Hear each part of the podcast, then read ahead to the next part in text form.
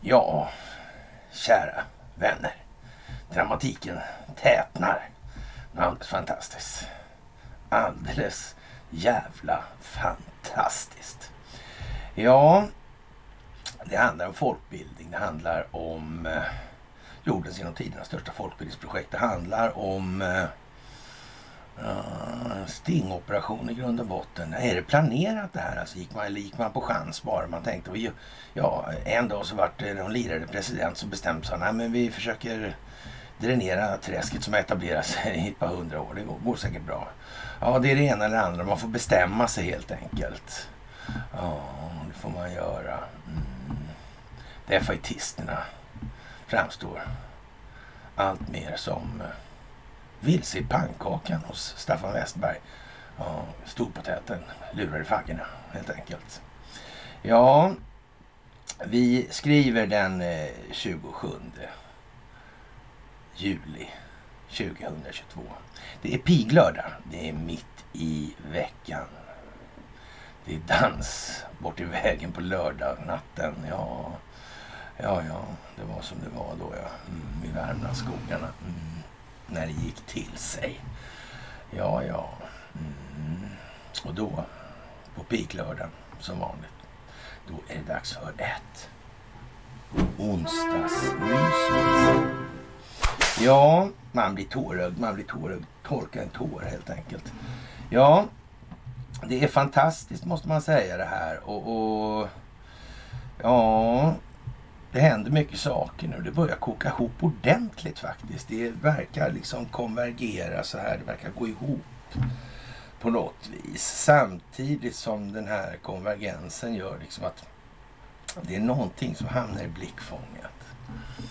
Hela tiden återkommande, vad man än gör. Alltså tittar man så på det historiska utvecklingsperspektivet eller ur det historiska utvecklingsperspektivet eller om man Ja, titta bara hur det ser ut nu alltså. Mm. Det moderna kriget. Ja, det är för, för märkligt alltså. Men ni, ni ska ha ett stort tack. Ni ska ha det största av tack för gåvor på Swish och Patreon. Ni ska ha ett stort tack för att ni fördjupar er på karlnorberg.se och ni ska ha tack för att ni följer Telegramtjänsten. Och som vanligt att ni eh, ja, håller er uppdaterade på de här underpoddarna och vi slår som vanligt ett extra slag för Free People's Movement som är lite av nybörjarkaraktär i de här sammanhangen fast på engelska då. Och, och, det är ju så att säga den internationella vägen in i Sverige. Det är vad som visar att vi faktiskt har hållit på som vi har gjort och inte bara liksom uttrycker, oss, uttrycker oss på något mystiskt fornnordiskt språk som den där J.R.R. Tolkien Tycker så mycket om. Ja, det kan ju vara bra att känna till nu. Det här. Och vi kan väl börja med att prata om den inrikespolitiska situationen. Det verkar ju för konstigt. Donald Trump har återvänt till Washington. Alltså lite, ja, kungens återkomst till det där va. Eller, ja, lite grann så. Och, och där finns ju residenten naturligtvis. Och han verkar stressad alltså. Eller rättare sagt, han verkar ju eh, eljest helt enkelt. Han residerar ju där för fullt. Och det verkar ju inte precis som att eh, alla är så överdrivet lyckliga över hans göranden och låtanden. Eller kort sagt hans förehavanden. Det verkar lite tvivelaktigt om det här ska hålla streck särskilt länge till. Och, och när ja, Kamala Harris börjar inleda möten genom att förklara då liksom och, och, och använda pronomen då som hon och henne då i, eh, eh, ja, under ett evenemang sådär och, och det var inga det var, det var klara genusanstrykningar där alltså. Mm. Ja, det var lite, det var lite märkligt där. Hon verkar på något vis försöka ta höjd för vad som komma skall i det här. Eh, kan man ha förstått det här? Det kan man ha gjort faktiskt. de som eh, motverkar den djupa staten har lagt ett väldigt, väldigt, väldigt noggrant uträknat spelschema. Det handlar om optiken, det handlar om att människor ska förstå sina känslogrunder och värderingar som ni har hört, som jag säger så många gånger. Det är ju fantastiskt det här. Det måste man ju säga faktiskt. Ja, och det amerikanska representanthusets talesman Nancy Fancy Pansy. Hon, eh, ja, Pelosi i alla fall. Och hon som är gift med Paul Pelosi som gör sådana bra aktieaffärer som till en följd av Ja, Nancys förehavanden. Ja, det är fantastiskt. Inga insider business där inte. Nej. Ja, hon får i alla fall stöd från både demokrater och republikaner för sitt potentiella Taiwan-besök, rapporterar Blomberg. Det är ett viktigt meddelande om att vi inte kommer att vika oss för det kinesiska kommunistpartiet, säger den republikanske Texas senatorn John Cornyn som besökte Taiwan i fjol. Den demokratiska senatorn Bob Menendez ger uttryck för liknande åsikter. Han säger att om USA låter Kina diktera vem som kan besöka Taiwan eller inte, då har vi redan upplåtit Taiwan åt kineserna. Att ja, amerikanerna eller USA då har skrivit på eh, en handling att det här One China liksom, det, det, det, kommer inte riktigt fram. Det framgår inte riktigt här nu alltså, utan det är en glidning. Det, det, är på något vis lite likadant då som, eh, ja, någonstans med den sönderfallande Sovjetmakten där och NATO och såna här grejer. NATOs expansion. Ja, vi kommer tillbaka till det här rätt mycket idag faktiskt. För det, det är mycket speciella tider nu alltså. Och det här med Taiwan har ju varit i luften väldigt länge. Alltså det händer ju inte sådär jättemycket. På onsdagen upprepade Peking att man starkt motsätter sig att Pelosi besöker Taiwan. Och om USA korsar Kinas röda linje kommer de få hantera konsekvenserna, sa utrikesdepartementets talesperson Xiao Lian. Mm. Go Nancy Go, tycker Hermansson om den saken. Ja, det kan man ju faktiskt säga. Det börjar ju bli lite långrandigt sådär. Lite grann. Mm. Men vi kommer tillbaka till det här. Vi ska hoppa och studsa på plats och kanske hoppa lite små grodorna runt en lyktstolpe eller en barrfri gran eller något. Jag vet inte. Du får ta det här i lagom delar alltså. Men jag vet inte. Nu börjar det bli väldigt eh, små tuggar som i sån här pikometermått nästan, tror jag. Mm. Det är fantastiskt det här måste jag säga. Jag tycker det är roligt. Och, och förundrande faktiskt. Alltså. Eller kanske förunderligt.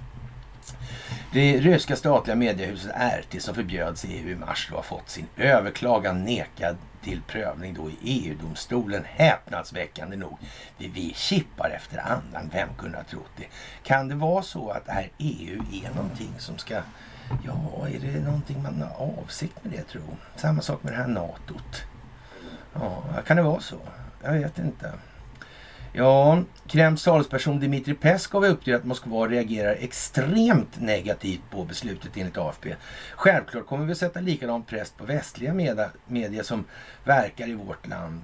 vi kommer inte låta dem arbeta i vårt land heller. Peskov anklagar Europa för att trampa sönder sina egna, eller trampa på sina egna ideal i och med förbudet. Alltså. Och ja, vem är det som har fria medier eller inte? Det här med jallarhornet, förlåt, alltså tjallarhornet blev det ju eftersom lurjäveln är sprucken då. Nu skvallrar den om verkligheten hela tiden. De är tvingade, de har inget val. Det är Tjallarhornet alltså. Det är en okvädesvisa, ja, från en golbög alltså. Mm. De har inget val. De har inget val alltså. Det var inte så att det var misogynt det jag sa nu det här med det finns ett uttryck som heter så vill jag tillägga för de som inte är så gamla så de känner igen uttrycket. Ja, det är ju som det är. Och eh, på tal om vänder runt lyktstolpen då och ljuset från verkligheten som är svårt att ta in för många. Tyskarna varnar nu för brist på toalettpapper. Alltså minskad tillgång på rysk gas kan påverka pappersindustrin illa, illa, rapporterar tyska medier. Tyskland kan möta brist på sådana eh, nödvändigheter som toalettpapper och kartong om den ryska gastillverkningen minskar under de kommande månaderna, rapporterar den tyska tidningen Site Online på onsdagen. Att driva pappersfabriker kan bli olönsamt om de tvingas producera med minskad kapacitet på grund av gasbrist. Citerar publikationen Jürgen Schaller, styrelseordförande för de bayerska pappersföreningarna, som varning. Att producera papper kräver mycket vatten, el och gas, förklarar Schaller och tillade att tekniken är beprövad och inte kan ändras snabbt. Många anställda i mitt företag är redan mycket oroliga. Jag kan inte skylla på dem. För om vi bara kan producera 50 eller 60 procent lönar sig inte verksamheten för oss. För att vara ärlig så oroar jag mig också för det alltså. Schaller berättar det för Site Online. Alltså.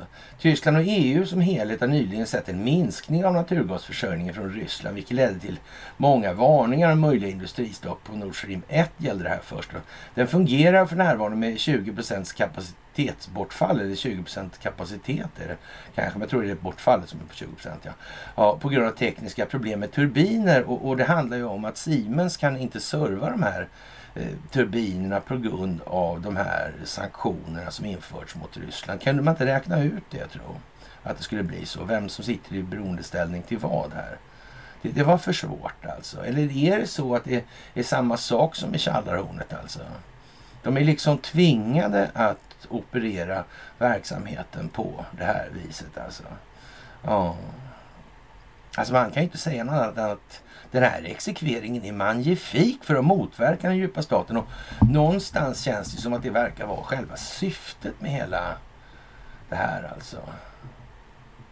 Eller är det fel? Ja? Nej, jag tror det är rätt. Jag tror det är så faktiskt. Ja, Gazprom kan inte använda en annan transitväg via eh, Ukraina till full kapacitet eftersom den enligt den ryska energijätten då Ukrainas gastransportnät har avvisat sina transitansökningar. Har de glömt det då? Ja, det verkar ju på något vis alltså som att de här... Det är någonting i Ukraina inuti på något vis som stökar till det. Ja, verkligt det där. Jag tror vi kommer tillbaka till det också faktiskt. Det är fantastiskt. Nu är det jul igen alltså. Och, och ja, det är kanske dags att eh, vakna till för många, så kan man nog säga. När det handlar om det här kriget då, så att säga, den mer reguljära verksamheten och så vidare, så finns det ju då eh, även på andra sidan någonting som heter Musikerna eller Wagnergruppen då. Och Wagner, det där var ju någonting konstigt alltså med Richard Wagner och Nibelungering och, och, och ja, det här med Winfred Wagner var också med i det här. Hon var väl någon supporter till någon liten kille med, med mus, mustasch va? Var det inte så? Jag har för mig det i alla fall. Mm. Kan det ha med saken att göra? Det kan ha med saken att göra. Va? Ja, jag vet inte. Den här, vad, skulle, vad säger ryssarna egentligen? De skulle eh, rensa ur den här regimen i Ukraina. Vad är det för regim de pratar om? Har det något som har funnits där länge? Ja, alltså, sedan 2014 har det ju varit på ett sätt. Så mycket kan vi konstatera i alla fall. Det är helt säkert. Men eh, ja, hur har det varit tidigare då? Mm, det här är märkliga grejer. Hur länge har till exempel de haft telefoner där? Vem har stått för den telekominfrastrukturella kontrollen egentligen? Vem är det?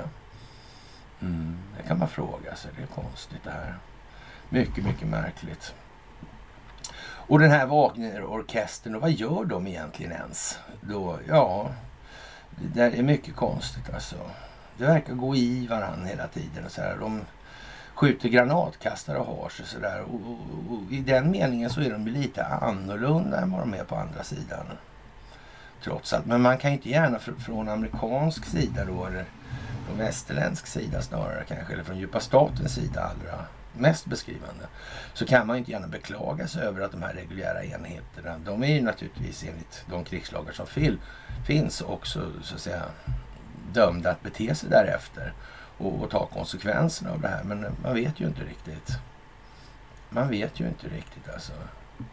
Ja. ja det är ju svårt liksom och, och mm, det är konstigt det där alltså. Ja, Och, och under en offensiv så hamnar Wagnergrupptrupperna under beskjutning från klustervapen och fick ta itu med truppminer som lämnas av ukrainarna. Och, och ja, det är liksom speciellt någonstans. Mm. Det, det, måste vara kanske så att man måste hantera icke-reguljär verksamhet med just icke-reguljär verksamhet från tid till annan.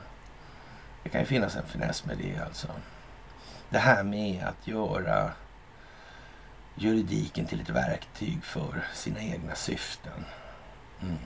Det är ju inte så att de här juridiska grunderna i alla delar är skapade för allas bästa. Sett till sitt syfte och verkan och effekt och så här. Nej, det är ju inte det. Och det är ett problem alltså. Det är ett problem. Den amerikanska konstitutionen kan säga var skapad för den amerikanska befolkningen boende på den nordamerikanska kontinenten. Det kan man säga. Men sen är det tunnsått alltså. Det finns bara en. Så man kan säga att faller USA då faller väldigt, väldigt mycket. Då blir det väldigt deprimerande helt enkelt. Men USA faller inte. Nej. Det här är en stingoperations eller ett stingoperationsbaserat folkbildningsprojekt som skapar bilden för människan som individ. Upplevelsen av att det här är någonting som inte är riktigt som det ska vara. Det är vad det här går ut på. Och ja, som sagt, det är ju intressant att med höra då de här som, ja nej men det är samma gamla vanliga. Mm. Det är samma gamla vanliga som står under kontroll av amerikanska justitiedepartementet också förstår jag då. Eller är det någon annan variant? Eller eh, att det går så där in i helvete bra ekonomiskt för Investor nu. Det, det är klart, det är också bara spel alltså. Mm. Och i själva verket så är både Vladimir Putin och, och Xi Jinping, Recep Tayyip Erdogan och Donald Trump, de är egentligen lakejer för den djupa statens räkning. Så måste det ju vara. Eller? Jag vet inte hur jävla löjligt det här ska behöva bli. Alltså, jag föreslår att vederbörande troll, de som känner att det här berör dem, alltså de kan ju tagga ner det där, eller hållas någon annanstans. Det blir ju lite löjligt helt enkelt. Det är ju liksom inte någon annans roll, skyldighet, uppgift att bibringa förståelse. Man måste vilja själv. Det går inte annars alltså. Och, och, vi lär ju bli varse hur det ser ut. Alltså. Och man kan säga så här att, att vara defaitist och säga jag tror det är så här alltså. Men jag hoppas givetvis på andra. Det är ju sånt som, det följer ju, bli, liksom, det följer ju med lika mycket som att stillatigande samtycka alltså. Det är precis samma effekt. Det här handlar om upplysning. Och det är ta med fan ingen upplysning. Jag menar kan man inte leda logiska argument till saklig grund i det här, ja då kan man ju inte det. Det går inte bara att säga så här, men de hittar på något. Vad fan hittar de på för något exakt? Man kan ju säga att det, man kan mäta omfattningen på det. Det kan bli uppflammande grejer, tillstånd. Sådär. Men, men eh, ja, i det stora hela så kan det inte bli mer än lågintensiva regionala konflikter i någon form av eh, reguljär eller paramilitär mening i det här skedet. Det går inte. Det, det, finns liksom inte. Det finns ingen strategisk planering. Det finns ingen tillräcklig strategisk analys gjord för att hantera en konflikt på global skala i det här. Det finns inte bara. Och eh, ja, man, man, får väl eh, säga någonstans att, att, det blir lite tragiskt det där att många faktiskt av någon anledning inte vill. Men det finns ju naturligtvis skäl till det då. Och det, det är väl då vederbörande eller de trollen eller vad man ska kalla dem för, de människorna. De är i alla fall bäst skickade att tala om vad det beror på.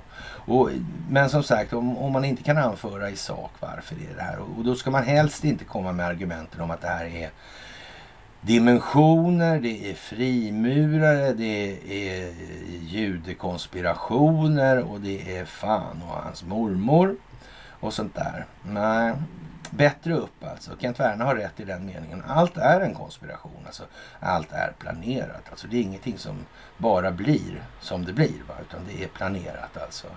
Eh, man har haft makten väldigt länge från den djupa statens sida i det här. Mm. Och ska man motverka det, då vill det nog fan till att man ansträngt sig, ansträngt sig när det gäller den opinionsbildningsmässiga strategiska planeringen. Därför att 80 procent av det moderna kriget bygger just på informationshantering. Ja, jag har sagt det en gång till. Ja, den ukrainska energijätten Naftogaz ställer in sina skulder, eller betalningarna på sina skulder ska man väl kanske säga. Skulderna finns ju kvar. Alltså Naftogaz har misslyckats med att göra betalningar på sina euroobligationer. Och det här blir naturligtvis väldigt intressant då.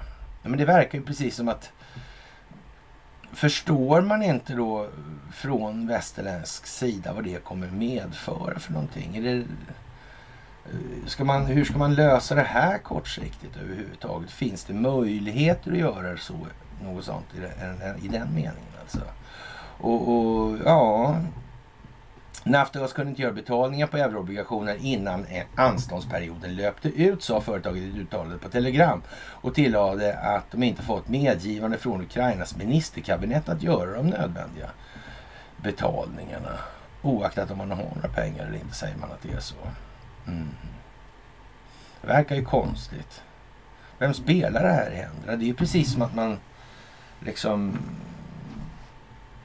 på något vis medvetet skapar ett lidande för den europeiska befolkningen. Tvingar fram betalningar här då på något vis.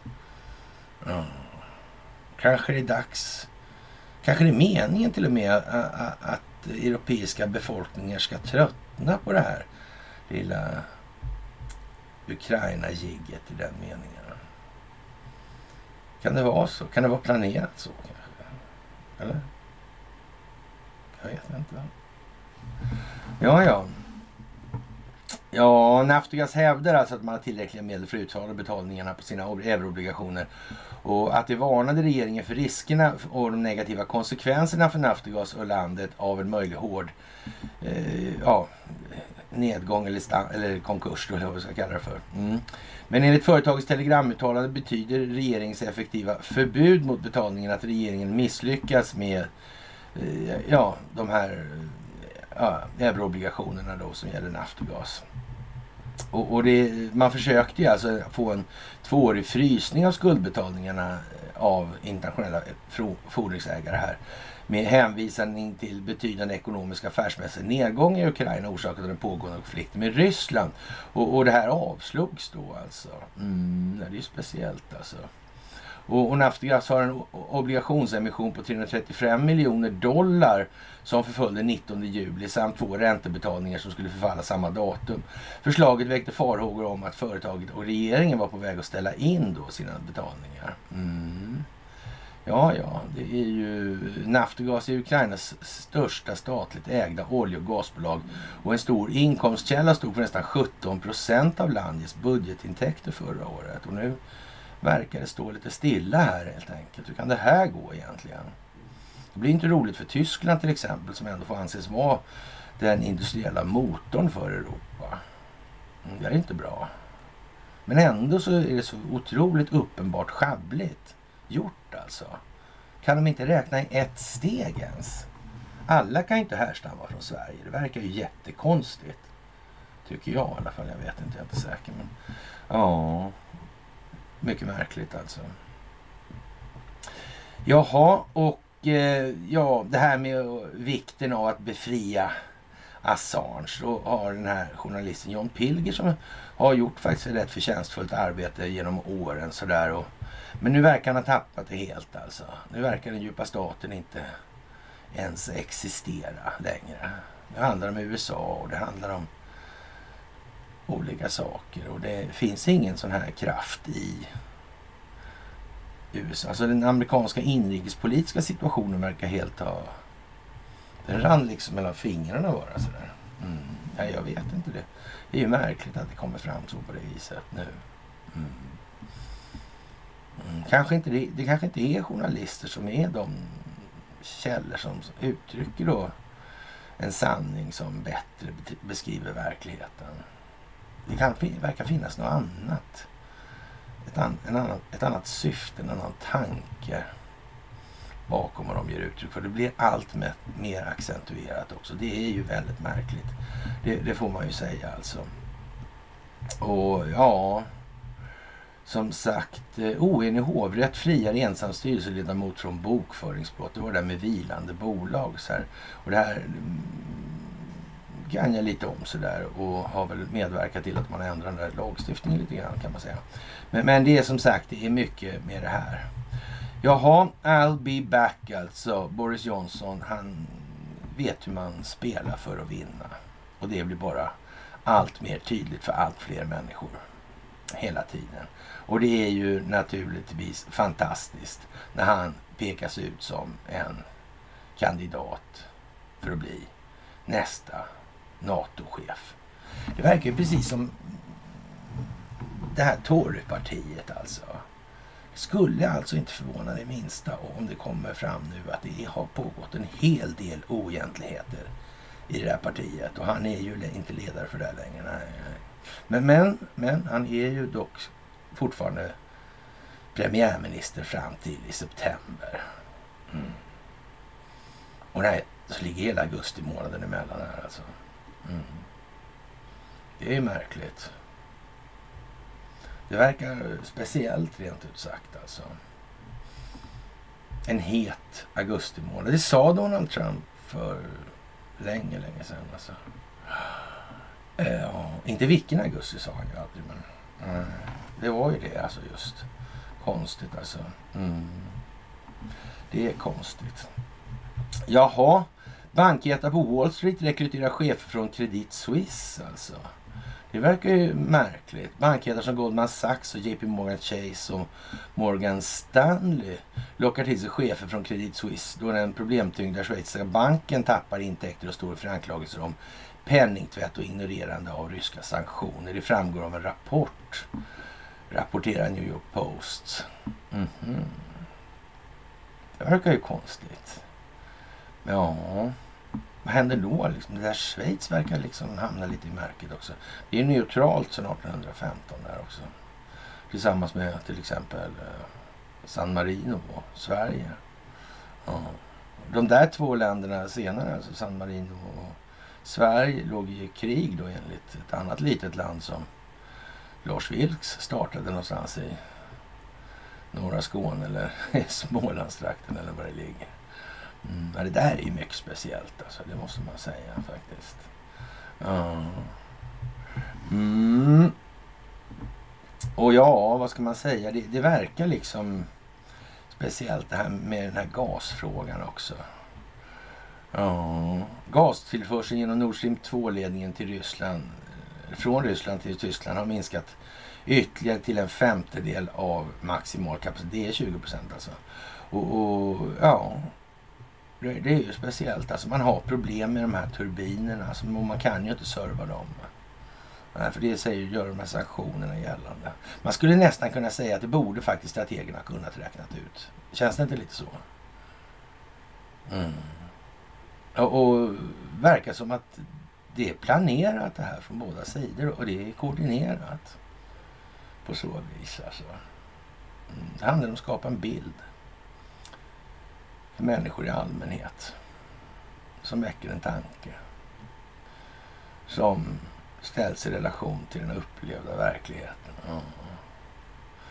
Och skapar ett konstaterande av att ja, det där var väl kanske någonting som gjorde att jag nog får ifrågasätta lite vad jag, ja, hur jag sett på saker helt enkelt.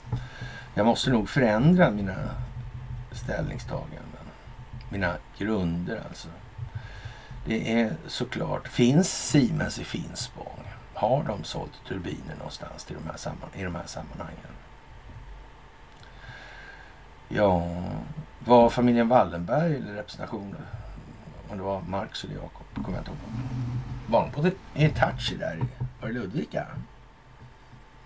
Ja, stod det på intranet till och med? Mm. Det är deras, deras internät. Alltså. Ja, ja, det var som fan. Det var som fan ja. ja, ja. Och på tal om Investorfolket, då fortsätter de att tanka aktier, köpa aktier då i Atlas Copco i det här läget. Verkar konstigt det här alltså. Hur går det som sagt med det här? Om man befinns vara inblandad i det här med valet. Ja. Att förgripa sig på den amerikanska konstitutionen. Vad skulle militären säga då? Den där militären, är den homogen? Eller finns det sådana här tv-generaler? Mm. Sådana där som han, Colin Powell, som satt där med antraxburken inne i kongress och senat. Jag vet inte riktigt hur det är. Hur kan det vara alltså? Ja, det är fantastiskt alltihopa. Det måste man säga. Och i september nästa år lämnar alltså NATOs generalsekreterare Jens Stoltenberg sin post. Spekulationerna om vem som ska ta över rollen är alltså i full gång och nu bollas alltså Boris Johnson upp som en av kandidaterna. Och den brittiska premiärministern eh, väntas avgå i september eh, efter en stormig tid vid makten och en högt, högt uppsatta Torymedlemmar anser att han vore en utmärkt efterträdare. Ja. Mm. Det där är ju speciellt alltså. Mm, det gäller ju att använda dem till något. Några vill ha ut dem från landet. Ja, jag vet inte. Är fantastiskt det är det i alla fall. Det tycker jag. Det måste jag säga. Otroligt bra. Så, ja. Men, eh, ja. Man kan väl säga så här. Eh, ja. Eh, betyder det att han kan anse Brexit avklarat och övergå till NATOs varanden? Uh -huh. Och göranden och låtande. Det är säkert jättebra. Alla är inte superentusiastiska inför den uppgiften kan man ju konstatera. Det kom ganska snabbt alltså. Jaha, och Turkiet är missnöjda då på tal om NATO och naturligtvis företrädesvis då missnöjet riktat mot, tada, Sverige. Ja, och eh, under förmiddagen här idag så har, ja, eh, under två timmar så har fyra stycken turkiska baser blivit attackerade av PKK och YPG i Tel Rifat i Syrien. Ja, det är Kelsibrin, Inab, Meriamin och Kefrianna. Och som sagt, tänk att det kommer så samtidigt. Det är lite grann som det här med gasen nästan. Alltså det är svårt att värja sig helt från intrycket av att det här faktiskt är koordinerat på så vis alltså. Ja, det måste man ju säga. Mm. Och en sak är säker, det är ju faktiskt att Boris Johnsons farfar, han eh, kände till Gustav Oskar som var där nere i freden i Lausanne och som sen blev turkisk med, medborgare. Det är helt säkert att han slutade vara svensk, så upp till svenska medborgarskap. Det gör han alltså. Samma som var den första västerländska diplomaten i bortre Asien där. Mm. Ja, det är ju speciellt alltså. Men inte har han sett några åtgärder från Sverige i alla fall. Mevlut Cavusoglu. Ja, det är ju som det är alltså. Det är som det är. Och Sverige då har inte lämnat ut dem vi vill ha. Sverige har inte lämnat ut de här personerna. Alltså. Och, och trots NATO-avtalet så säger den turkiska utrikesministern Mevlut Cavusoglu på onsdag till Reuters, alltså idag. I en intervju med turkisk tv säger han att Sverige och Finland inte vidtagit tillräckligt åtgärder för att Turkiet ska släppa in dem i NATO. De här två länderna måste uppfylla sina löften och, och punkterna i överenskommelsen. Eh, ja, uttalandet har inte kommenterats från svensk håll då och som svar på Turkiets utspel har svenska ministrar tidigare upprepat och understrukit att svensk lag gäller och att svenska medborgare inte utlämnas. Turkiets president Erdogan har hävdat att Sverige lovat att lämna ut 73 terrorister då. då. Men Magdalena Andersson, Socialdemokraterna, har alltså sagt att hon inte känner till någon sån kravlista. Och det här är ju svårt alltså när, när uppgift står mot uppgift på det viset så här. Det, det tenderar ju bli så att någon kommer ju plocka fram en handling som säger så. hur det är alltså. Mm. Och vi får väl se vad det blir av det där. Ja, som sagt, och en del är ju lite pigga då på att snacka utlänningar och, och sådana här grejer. Och precis som det hade någonting med saken att göra. Det här är ett folkbildningsprojekt och har man inte ens fattat det då kanske man ska, ja vad ska man säga, dra igen kakhålet lite grann. Alltså, inte låta det löpa riktigt så långt framför tanken. Det kan nog vara bra nu. Klädsamt faktiskt. Jaha, och, och ja, det, det, är ju en trist historia naturligtvis det här för många. Det, det får man ju förstå att de tycker ju att ja, alla deras teorier och de här, det, det hamnar lite tokigt helt enkelt. Jaha, och eh, vad ska vi säga, det här med eh, färdiggasat då för det här Naftogas alltså. Och, och nu kommer metallkärringen, alltså Julia Tymosjenko in i bilden här. Och, och, hon påstår att man har försökt förskingra 8 miljarder dollar, alltså ungefär 80 miljarder spänn. Det är en hel del faktiskt. Och eh, ja, det är ju lite anmärkningsvärt. Verkar på något vis som hela Ukraina-prylen bara håller på att trilla ihop. Hela liksom kulissen verkar rasa, erodera bort liksom. Mm. Det verkar ju konstigt att det blir så bara. Ja, på måndag hävdar Timosjenko att Naftogaz fortfarande planerar århundradets bluff genom att förskingra upp till 264 miljarder ruvnier och ruvnias 7,18 miljarder US-dollar och skickar dem till offshores, eller skickar dem offshore då. Hon uppmanar också president Zelenskyjs administration att organisera ett möte mellan hans administrationstjänstemän, parlamentsledamöter och oberoende experter såväl som diplomater från G7-länderna för att diskutera situationen. Kunde presidenten inte vara medveten om det här? Är inte du medveten om århundradets bluff som Naftogaz för närvarande genomför? Undrar hon i sitt inlägg. I ett inlägg på nätet då. Mm. Ja, hon har nog en del att stå för den där alltså. Det, det tror jag faktiskt. Ja. Så det är ju liksom som det är. Det är som det är nu. På hela taget. Och det är ett väldigt väsen kring det här alltså. Och, och det kryper ju fram vad som har hänt i USA. Vi vet att den här kuppen orkestrerades, regisserades, instigerades av underrättelsetjänstkollektivet. Mm.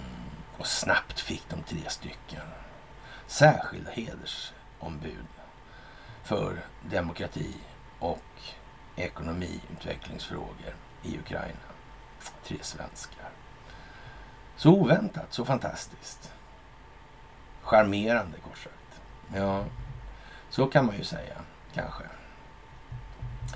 Ja, och i USA har då eh, Joe Bidens justitiedepartement öppnat eh, en utredning då angående president Trumps då försök till att göra statskupp mer eller mindre då. Och eh, ja, att vända på valet 2020. Mm. Ja, om det här är iscensatt alltihopa alltså. Det är en stingoperation.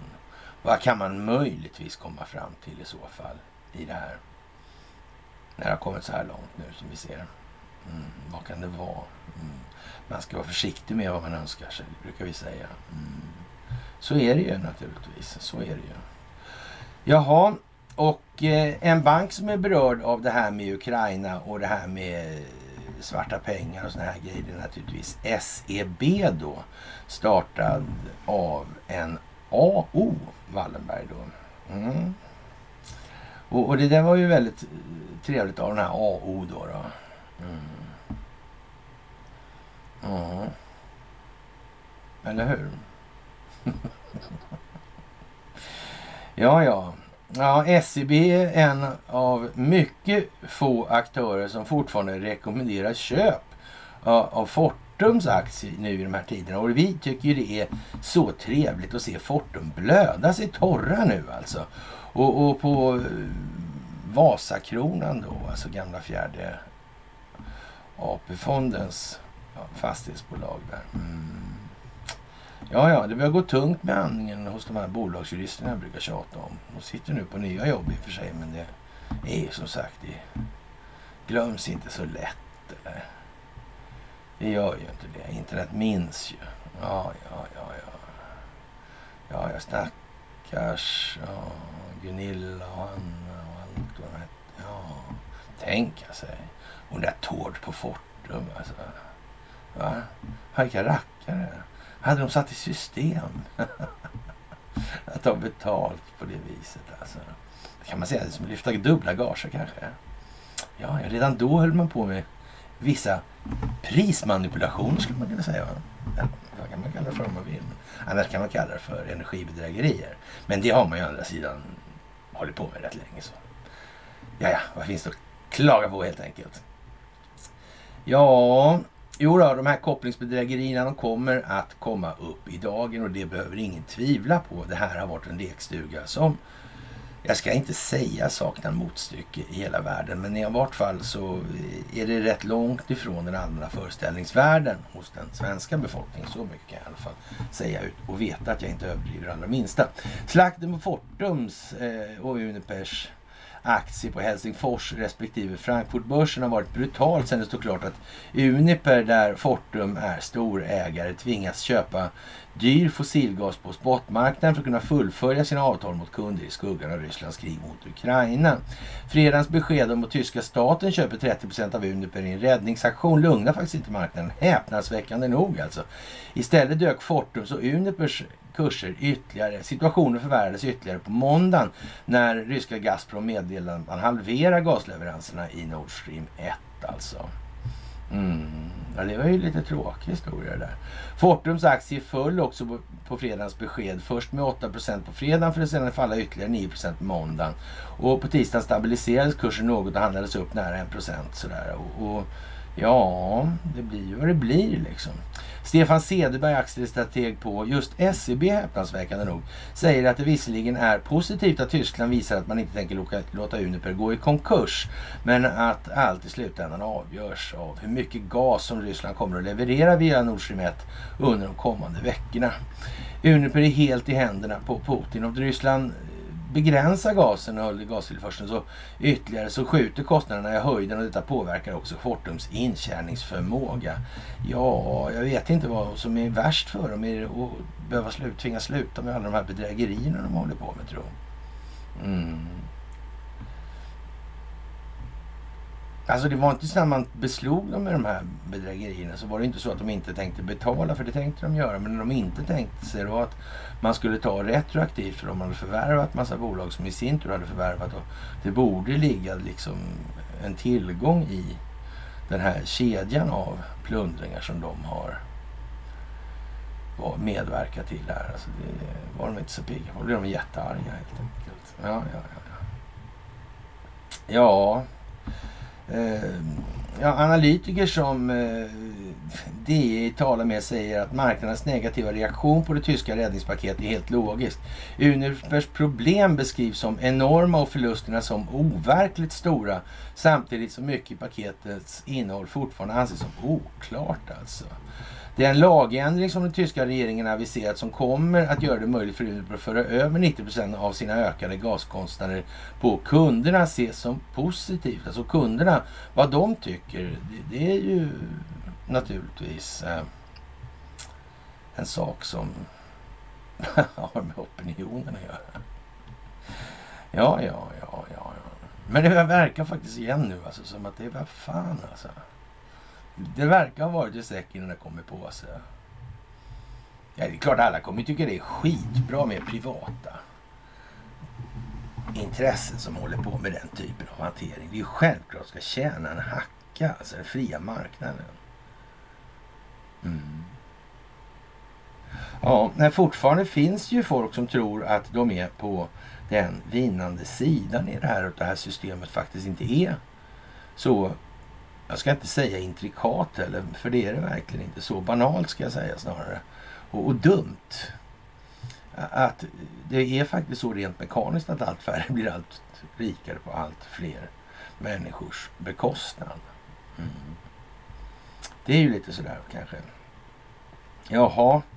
Och eh, man får väl eh, säga så här alltså under eh, ja, måndag och tisdag sänkte många analyshus riktkurserna och rekommendationerna för Uniper och Fortums aktier då. Och eh, ett av Finlands största finansbolag, OP, då, sänkte till exempel Fortums riktkurs från 24 till 10 euro. Då. SEB är en av mycket få aktörer som fortfarande rekommenderar köp på Fortums aktier. Och det kanske inte är så jävla märkligt ändå varför det är så. Det verkar på något vis som att det går segt i några avseenden. Och det är ännu mer märkligt att människor inom alternativrörelsen inte kan läsa igenom det här snart. Vi sitter här tre gånger i veckan minst ja, och förklarar det här. Gång efter gång efter gång. Det här bryts ner i mindre delar. I underpoddar och så vidare. Mm. Men en del de är ståndaktiga alltså. De håller i sina vanföreställningar om verkligheten. Jävlar i min lilla låda alltså. Ja, det får man nog säga alltså. Mm. Som sagt, speciellt, speciella tider. Och när Donald Trump då återvänder till Washington och, och, och vi tänker väl då på Sagan om ringen lite grann i den meningen. Och samtidigt som det här händer då så, så kollapsar ju Demokratiska partiet närmast alltså. Och det här med Assange. Eh, finns inte han Eh, John Durham för han Pilger på något vis? Han, man kanske inte håller på med någon utredning. Sa, sa förresten inte Donald Trump det att Durham gör ett bra jobb? Det kunde ju gått fortare tycker han. Men kanske kunde det inte det ändå. Alltså. Det är klart att det var önskvärt att människor och befolkningarna i stort hade förstått saker och ting mycket snabbare. Så är det ju. Men, men nu är det en gång så att det är vad det är. Och man har bara att rätta sig och gilla läget alltså. Det måste ta den väg det tar. Det måste skapa det lidande som krävs för att en tillräcklig, tillräcklig visdom ska kunna uppstå ur den myllan alltså. Tillräckligt med känslor och grundande värderingar måste lämnas bakom. Så är det bara. Ja, och som sagt, eh, människor flyr undan Kalifornien. Och det måste alltså spelas ut på det här viset för att skapa en bild, en optik. Gör det uppenbara självklart. Klart för individen själv att se och uppleva alltså. I förhållande till verkligheten. Jaha, och vad är det då som Adam Schiff pysslar med nu i de här tider som det här? Mm. Shifty eller shitty, Schiff. Ja, han försöker gömma undan. Ja. Är det möjligen en eh, illegal militär intervention för att påverka utvecklingen den 6 januari? Finns det alltså militärer i USA som har sålt sig? Ja, mm. Man skulle nästan kunna säga att det vore någon form av brott mot tjänstekoden att som militär uttrycka sig politiskt. Militären bör nog vara opolitisk, tror jag. Det borde vara som med poliser också. Det här rågången mellan de här olika enheterna, det här med maktdelningsprincipen som man har i nästan alla andra länder på hela jorden, utom just i de här skandinaviska länderna där Investorsfären har haft en, vad man kan kalla för, inte ringa påverkan på samhällsbyggnaden. Mm. Det är ju för jävla konstigt alltså. Maktdelningsprincipen med rågångarna mellan de dömande, verkställande och lagstiftande grenarna. Mm. De håller koll på varandra så inte det uppstår korruption. Här har vi folksuveränitetsprincip. Hur är det där egentligen med abolition och såna här grejer som ligger på regeringen nu? Mm. Ja, den är ju folkvald. För det står ju det. All offentlig makt utgår ifrån folket. Som ingen vet, vet var det börjar eller slutar. Ja, ja. Folket, ja. ja. Det svenska folket. När blir det ett folk då? Ja, ni förstår ju själva att det här är dumt så det liknar ingenting numera.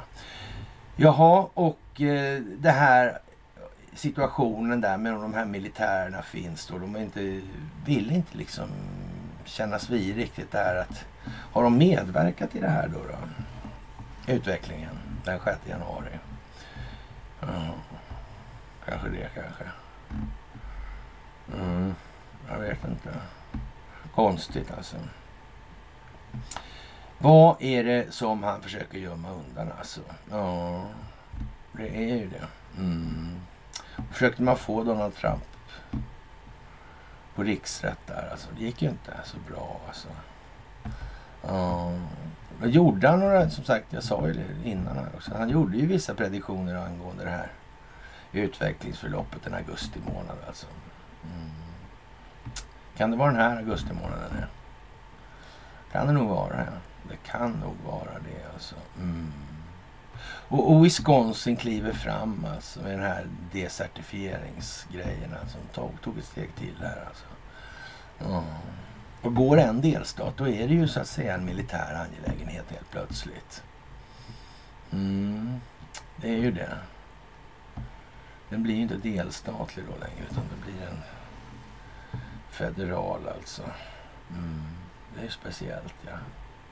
Ja, vi får väl se vad det blir av det där. Det vet vi redan, men vi kan låtsas som att vi får se i alla fall. Sådär.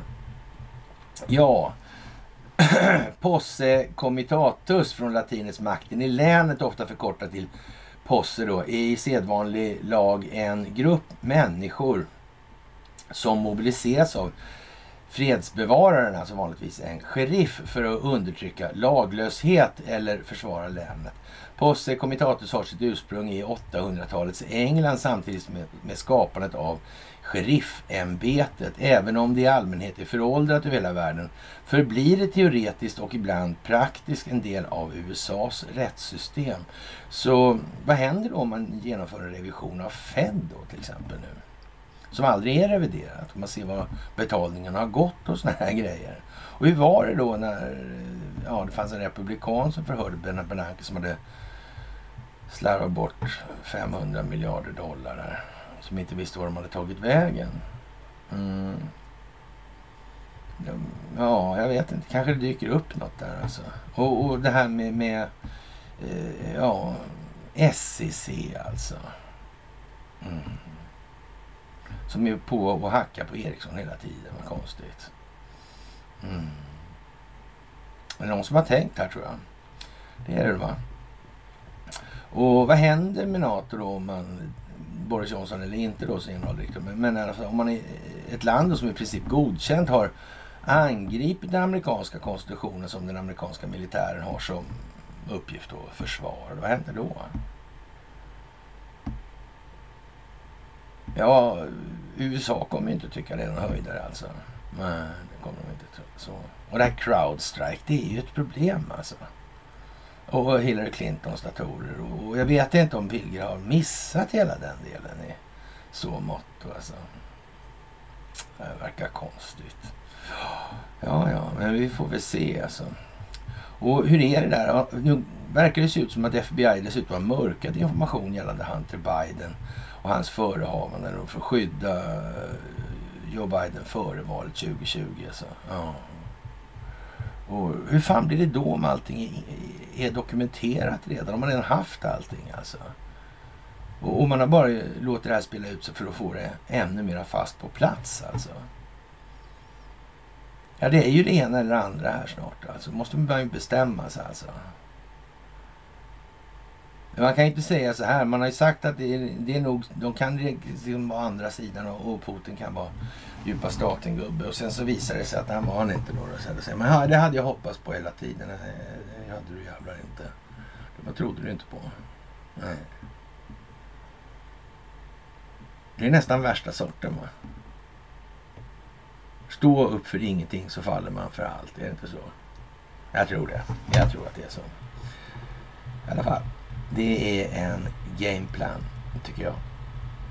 Jaha, och eh, som sagt det finns en massa olika byggnader och grejer. Och det sätter ju naturligtvis en viss prägel på varför gjorde man så där då? Visste man inte om att det kalla kriget var en bluff? Nej, det kanske man inte gjorde. Det gick inte. Det måste finnas i en mycket snäv församling i sådana fall. Den kännedomen och kunskapen. Mm. Massa hemliga prylar. Mm. Ja, det är ju lite sådär. En av de här hemliga prylarna är alltså Musköbasen då, eller egentligen Muskö örlogsbas då. Och det är en militäranläggning som ingår i Haninge kommun, så Haninge garnison. Då. Anläggningen ligger på ön Muskö i Haninge kommun och var klar 69 då och, och den är enormt stor och den är framförallt inte så stor som man beskriver. Det finns ju en hel del naturligtvis hemligheter som är hemligheter och har förblivit hemligheter såklart. Det är det som är finessen med hemligheter. Sådär. Mm. Men det är alltså jättestort. Det är sådana dockor då, då som, som, man kan ta in fartyg i. Alltså en 110 meter lång jagare. Det är liksom ett rejält vattengarage som vi säger som så. Så kan man tömma den där på vatten då. Lägga jagaren torrt, jagaren torrt då till exempel. Och sådär. Så det är fantastiska grejer helt enkelt. Vilka anläggningar. Och pumparna till de här dockorna, de är rejäla. De är rejäla. Mm. Kraftigt rejäla helt enkelt. Det är mycket med den där alltså. Mm. Det är allt, får man säga. Mm. Och ja, det är som det är. Och det kommer en massa saker i de här delarna också. Och ja, vad ska man säga? Det går att berätta hur mycket som helst sådär. Men, men vi kan väl vänta med det till det blir lite mera, vad ska vi säga, läge. Sådär. Det finns många, många, många historier om det här. Jaha, och eh, Tetra Pak vill undgå sanktioner och, och, tycker då att vinsten i Ryssland då eh, så att säga ska gå till Ukraina och då, ja rubriken i, i Dagens Nyheter för några veckor sedan var alltså svenska staten stoppar Tetra Paks export till Ryssland. Och, och, ja, vad ska vi säga här? Det börjar krackelera big time, inte bara i Jallarhornet eller Tjallarhornet. Nej. Det mesta krackelerar nu faktiskt. Och jag tycker det är charmigt ändå alltså. ja, men det är roligt. Det är faktiskt kul. Det är helt otroligt alltså.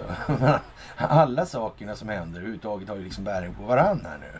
Det är som ett litet, litet, litet nätverk bara. Fast då har vi gått liksom runt hela klotet. Så, här. så nu står vi här och, och kladdar liksom. Och, och, nej, ni har inte, de har inte gjort det här. De, ja, de säger, ja, turkarna säger då liksom att nej, de har inte lämnat ut en enda. Och vi blir anfallna av de där som de inte vill lämna ut nu alltså.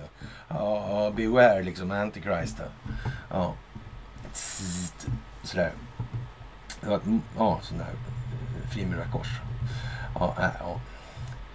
Jaha, höbalar brinner och traktorer blockerar motorvägar och polisen har öppnat eld mot, lantbrukar, mot en lantbrukarson. De nederländska bönderna har tröttnat totalt nu. Alltså vilka, eh, har de inget tålamod? Jag vet inte. Det verkar ju jättedumt alltså. Speciellt helt enkelt. Och, och ja,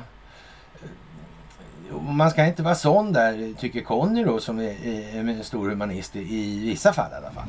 Och, så. Men, men, det kan bli lite trist när insikten om att det aldrig varit annat än en finansiell diktatur förklädd till en demokrati träffar i en större omfattning. Alltså. Det här är inte en demokrati längre, säger lantbrukaren Jeroen van Manen. Och, och jag vet inte, det, det, kan man ju säga så här, då kan det uppstå vissa besvikelser eller ja, känslor av besvikelse. Alltså man hade en förväntning, alltså en förväntan i, i någon mån eller omfattning som kanske gjorde gällande att det här är någonting sådär. Mm. Jag vet inte. Det verkar, och det verkar ändå ligga i farans riktning för den svenska befolkningen också. Alltså inte för det svenska folket alltså. För det är något oklart vad det är. Vi måste definiera det först innan vi tar det så att säga, som begrepp i vår mun. Alltså. Utan vi får hålla oss till befolkning som, alltså människorna som befolkar en yta. Alltså. Och, och, och sen kan man ju då eh, säga då att för att upprätthålla vissa rättigheter eller få vissa rättigheter och så, så bör man ju kanske uppfylla vissa kriterier och sådär. Mm. Med det sagt då, eh, inte att det här ska användas som ett verktyg för att gynna de intressen som verkar i det dolda för sin enskilda nyttomaximerings skull på bekostnad av allt fler människor. Så det menar vi inte. Utan det får nog gå på rätt väg här vad det lider, annars så blir det dåligt. Jaha, och frågan om lag och ordning bäddar för en unik svensk typ av eller valrörelse. Och det, det får man nog tillstå faktiskt att, att Så är det nog, ja. Och brottslighet står högst på dagordningen för väljarna inför höstens val. Enligt en ny rapport från SOM-institutet vid Göteborgs universitet. Det hade inte hänt under ett valår sedan regelbundna mätningar inleddes här alltså.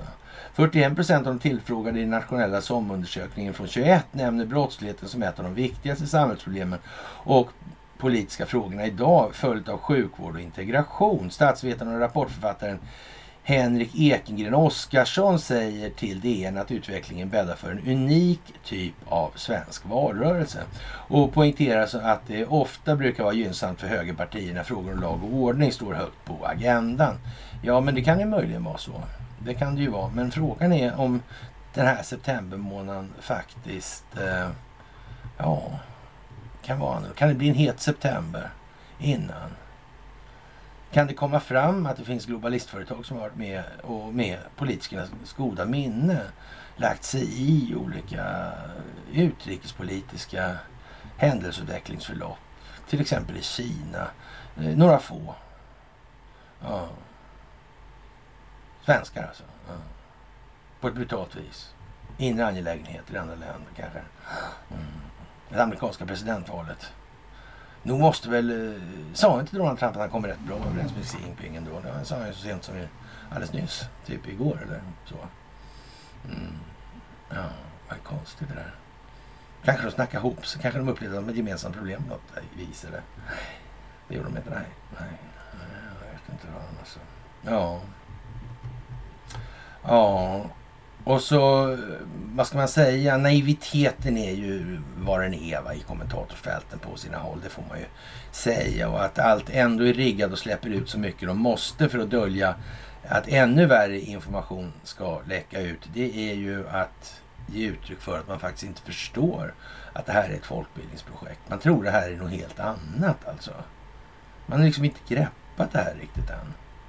Och, och, det är som sagt, det, det, det är förståeligt att det kan, det, så kan det ju vara och alla börjar någonstans. Men eh, nu måste man nog faktiskt ta och släppa hörnflaggan lite och inte bara stå och snurra runt den. Man måste åtminstone komma in på plan, alltså där spelet pågår.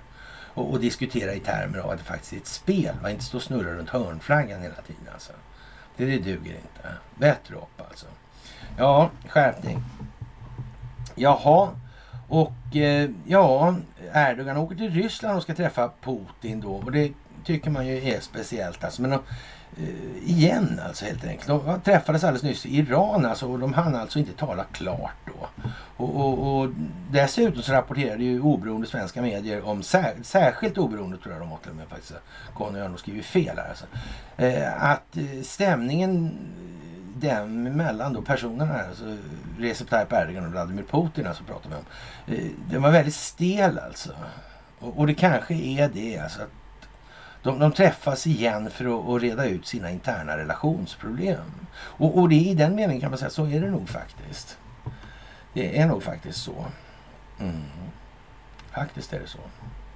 Sen får man liksom tänka efter vilka värderingar man lägger i det här. Alltså, och vad är till exempel ett problem? Och, och eh, vad är bra och vad är ännu bättre? Och vad är möjligen lite sämre kanske? Eller sådär. Så man kan ju säga faktiskt så. Man kan säga det. Alltså, det är en relationsproblemfråga eh, alltså. Och Turkiets president Erdogan reser alltså till Sochi i Ryssland den 5 augusti för att träffa Vladimir Putin, uppger hans stab enligt AFP i alla fall. Då.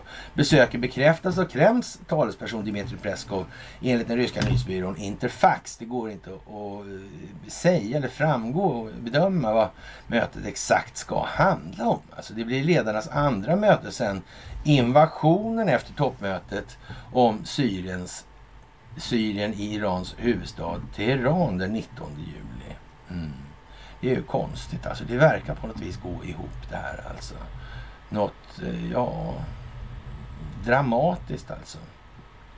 Och, och, vi får väl nästan hålla oss för skratt här alltså och, och, och låta bli att flina. Men Ukraina vill att storbanker ska åtalas för krigsbrott alltså. Och det här, här gäller ju då alltså eh, JP Morgan, HSBC och Citi City. Va? Och det är fina instanser alltså det här. Mm. Citibank, var den där Mitchell va? Var det inte det? Han som sa nej till Krügerkrediterna va? På uppdrag av Wallenberg. Mm, det var han, var det den Mitchell. Han som står med på den här äh, uh, mordislistan över amerikanska IG Farben. Företrädare alltså. Ja, ja, ja. Mitchell ja. Mm. Ja, just det. JP Morgan va? Det är John Pierpoint. Morgan ja. Mm. Det var han med Titanic där va? Han, som letade på inredningen innan båten gick där. Ja, ja, ja. Konstföremålen fick stanna hemma helt enkelt. Mm. Hur var det där med Andrea Doria förresten? Fick du någon rätsida på det där? Mm. Det var ju roligt där Mattias Kjellbacks farbror hade varit förste styrman. Han pratade aldrig om den händelsen. Det var ju konstigt. Alltså. Italienarna hade vissa idéer om att de skulle så att säga göra någon form av renässans med så att säga ja, det befolkningsmässiga samhörighetstillståndet. Alltså det var en symbol för det nya. Mm. Hon hade en jävla kapacitet båten hon krockade med när det gällde att köra in i is alltså. Jävla otur helt enkelt alltså. Jävla otur alltså. Den där listan över de som... Är det någonting? Är det någon som har kollat? Mm. Kan det vara värt att kolla de här prylarna? Mm. Ja, det där är... Mumma skulle man kunna säga. Alltså. Men förresten också de här bankerna då och krigsbrotten. Det innebär ju då att de, kan man säga, de banker som har funnits i Ukraina och i Baltikum då till exempel. Eh, man kan säga att det ligger i farans riktning att de faktiskt är insyltade i det här med krigsbrotten och alltså själva finansieringsdelen och penningtvättdelen som krävs för att kunna, kunna hålla på med. När det gäller HSBC så är det Hong Kong Shanghai Banking Corporation, alltså det är knarkbankernas knarkbank alltså. Mm, JP Morgan är ju JP Morgan och City är City, vilken jävla eh, trio. Mm. Bara där liksom så känns det som att, nej men oj då. Men så fanns det ju då andra banker också. De där som aldrig hamnar i rampljuset på samma sätt. Alltså. Finns ju de där också. Ja, det var ju den här med... Ja, oh ja. Ja, ja, ja. André Oskar. André Oskar. Ja, ja. Han var ju faktiskt militär också i grund och botten. Sådär. Mm. Men han slog rot då från början i det här. I Calcutta. Mm. Sundsvall alltså. Mm. Där Titanic-utställningen nu finns. Jag ser man på ja. Jaha ja. Mm. Och hur var det där nu då med, med Hambro-familjen och, och, den här äh, konstiga eh, figuren i norska motståndsrörelsen som sedermera såg till att Israel fick reaktorförmåga, eller ska vi säga reaktiv förmåga? Nej, men kärnkraft alltså. -huh. Ja, mm. Hur var det där egentligen? Med den där figuren. Och hur var det med Hambro och det här med styra norska motståndsrörelsen? För han var ju då den här andra då. Han, ja, Hauge heter han. Hette han. Mm. Det är ju rena jävla, eller rena rama jävla Ja, vad ska vi säga, Mr Finland-varningen på den va? Mm. Det är Gustavstypen helt enkelt. Mannerheimskt. Sådär alltså. Mm.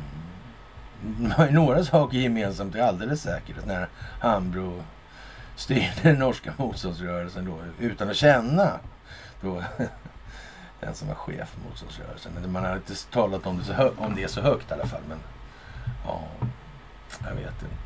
Men eh, Hambro och, och Morgan de kände ju varandra och umgicks ifrån barnakläderna upp liksom. Sådär, ungefär som Hambro och Wallenberg. Mm. Mm. Och så kärnkraft i Norge. Fanns det någon jävla norsk dydor i de här sammanhangen? Nej. Nej. Nej, jag vet inte. Mm. Och så var det ju den där liraren också. Vad hette han? Birkeland. Christian Birkeland, ja. Det där verkar... Det verkar det är inte så många heller alltså. Måste jag säga alltså. Ja, Svensken vill ju ha sina banker alltså. Ja, det kan man ju faktiskt hålla med Sofia om. Så är det ju naturligtvis. Och, och eh, Erdogan han verkar ha stökig NATO-medlem drar sig, dristar sig Conny till att påstå här. Jag vet inte vad han menar med det där riktigt. Och han, Erdogan ja, begär då att amerikanska trupper ska lämna Syrien alltså. Och han eh, kommer inte att backa undan för att genomföra de operationer han anses nödvändiga för att tillgodose Turkiets intressen i saken. Mm. Och det verkar ju på något vis vara så att eh, det här med bidragen från Amerika till, eller USA då till Ukraina, det tycks ju i alla fall inte till en obetydlig del ha handlat om att berika de så att säga, politiker som har godkänt det här helt enkelt. Nancy Pansy, hon har väl en bror, eller gubbe som heter Paul. Han har väl fingrarna i så det räcker va. Det här är ju allt från Uranium One-affären till gud vet vad alltså. Mm. Och Zelensky där och Kolomojski som tv-stationen där som Zelensky var på. Hur fan blev det så här liksom? Ja, för de som inte vet det så kan ni ju faktiskt använda sökfunktionen på bloggen så står ju det. Helt säkert. Det här kokar bara ihop. Det kunde aldrig någonsin i hela jävla helvetet ha blivit en annan utveckling. Och då blir alla de här larviga defaitisterna bara ännu värre. Det spelar ingen roll om vi nu så står framför, ja, målsnöret alltså. Det finns ingen annanstans att gå alltså. Så kommer det finnas folk som, nej det är nog så. Ja, det är nog så. Mm. Det behöver inte vara Nej men alltså, kom igen nu alltså. Efteråt kommer en tid alltså. Då kommer den här defaitismen. Det kommer inte hållas som någonting hedervärt. Det finns inte på en karta. Bara för man inte uppenbarligen har varit ett korkat svin alltså. Det är som sagt vad det är. Det blir ju bara att man lägger energi på att förklara sådana här, så är det nog inte. Alltså Absolut, så ska man göra. Man ska diskutera, det är inte det jag säger. Men då får man ju komma med argument. De hittar på något, jag vet inte vad, men de hittar på något. Det är inget argument, det är någonting man möjligtvis tror och, och, och, och som man i alla fall inte har särskilt klara grunder till varför man tror. Det vill man i alla fall inte ge uttryck för. Om vi uttrycker det som så då istället. Det kan man ju tänka på i det här. Och jag är, det ska jag lägga till också. Jag har fått otroligt mycket tack för det här med att dela den här artikeln om Siddhartha där. Och, och, och ja, ja och, och, nej alltså. Men naturligtvis. Det är ju inte riktigt likadant som monetär mekanik. Men vi har ju ändå kört de här grunderna i över eh, jättelänge alltså typ 15 år sådär och sådana prylar. Så det är ju liksom det finns hur många artiklar som helst. Det är bara att titta och läsa. Och vi har försökt då liksom hålla oss lite grann som när man förklarar skuldmättnad i den meningen. Alltså att det här är de givna förutsättningar utifrån, utifrån vilka människan har att förhålla sig alltså. Mm. Det, det, är nog bra alltså. Och, och sen får man ju lägga lite geopolitisk analys till det här då. då för att få ihop det då. Så att säga till en helhetsbild värd tre dimensioner alltså. Längd, bredd och djup alltså. Mm. Över tid. Mm. Som den fjärde möjliga dimensionen då. Ja. Och, och, som sagt, utan att bli 5G-isk för att reta upp då exempelvis då Mr Snakemore ifrån Peking som har landat då i, ja vad ska vi kalla det för? Ja, högönsklig välmåga kan vi kalla det för och det är skönt att höra. Jaha, och eh, det är mycket vänligt av Ryssland faktiskt men det har tvivlats på att den här uppfattningen delas av de sedvanliga gamla gnälliga intressenterna. Men ingen torde, borde faktiskt vara överraskad eftersom det klart deklareras från Ryssland att de tänker avnazifiera Ukraina. Vi var inne på det här lite tidigare. Och eh, Ryssland kommer nu att hjälpa Ukraina att bli av med den här regimen, säger Lavrov. Mm. Ja, och då kommer ju frågan, men, men vilken roll i det här spelar då eh, Vladimir Zelensky alltså, i det här? Och om det här är en stingoperation som har riggats sedan mycket länge. Och, och, vi vet ju alla händelser att Barack Obamas presidentperioden får nog anses ha gått som den skulle helt enkelt. Alltså, det var inte moget för mer då, men trots allt så utsåg han Michael Flynn två gånger. Det måste vara väldigt snett för den djupa staten. Konstigt alltså. Mm. Det, det, tyder nästan på att det inte är så här makalöst skickligt. Alltså. Man har nog klarat sig under rätt lång tid alltså. Eller väldigt lång tid på att motståndet har varit så pass begränsat och har hela tiden haft eh, ett alltför kortsiktigt planeringsperspektiv. Alltså man har inte tagit ut tillräcklig längd, alltså tidslängd. Tidsaxlarna har varit för korta ur planeringsperspektivets... Ja, det, det, det, måste man nog faktiskt konstatera. Och, och, ja, det är klart att man har ju sagt att man ska avnazifiera Ukraina. Var kom den här nazifieringen ifrån då? Var kom nazismen ifrån? Mm. Fanns det några sådana i Sverige? Man kan säga att jag har eh, en massa böcker kan man säga. Men, men jag har några böcker om till exempel med, med tidningsurklipp från ja, eh, 30 till 50-talet ungefär kan vi säga. Mm. Och det är nog jävligt svårt att säga liksom att eh, historiebeskrivningen inte har förvrängts under resan framåt i tid alltså. Det, det är mycket svårt att påstå. Vill jag nog säga alltså. Mm. Och där finns de här med, alltså Hambro och familjen och så vidare i det här. Mm. Det där är jävligt märkligt. Hur det ändå liksom inte blev som det redan var. Utan den här utgångspunkten den blev bara sämre och sämre hela tiden. Och som sagt, det, det är i alla fall jätteroligt att ni är så entusiastiska för det här med det själsliga. För det är ju så att, säga, själva den springande punkten i det här för att vi ska nå framåt. Det är ju så. Och sen kan man ju tycka det är anmärkningsvärt att man från Svenska Dagbladets sida gör som man gör. Och jag noterar också att eh, han den här, um, ja vad nu heter, skateboardåkaren i alla fall. Som har nu stämt då ett antal spelbolag för han är speltorsk. Då, det har varit speltorsk. Och, och, och, det här sker alltså samma dag som Lena Philipsson sjunger ut i, i svenskan. Håll, Hållknäck heter Per Hållknäck. Ja. Det här är ju konstigt. Mm. Ja. Fast hon sjunger mer, om, mer ut om sin prestationsångest och så att säga eh, relativa självförakt under uppväxten. Då. Alltså rädd för att inte duga till då liksom och rädd för att eh, ja, göra fel och så vidare. så här. Mm. Vill liksom bara klara sig undan och komma lätt sådär. Ja, ja är liksom kanske ingen sådär riktigt positiv drivkraft i tillvaron. Så att säga vad är egentligen glädjefyllt? Vad är liksom glädjeskapande? Man kan säga att det berikande, det villkorslösa berikandet av medmänniskor. Det är väl ungefär där vi hamnar i det här. Så jag kommer ihåg det nu alltså. Mm. Det, det, det, är inte så dåligt som det kanske låter först. Tänk lite på vad jag säger nu. Så ja.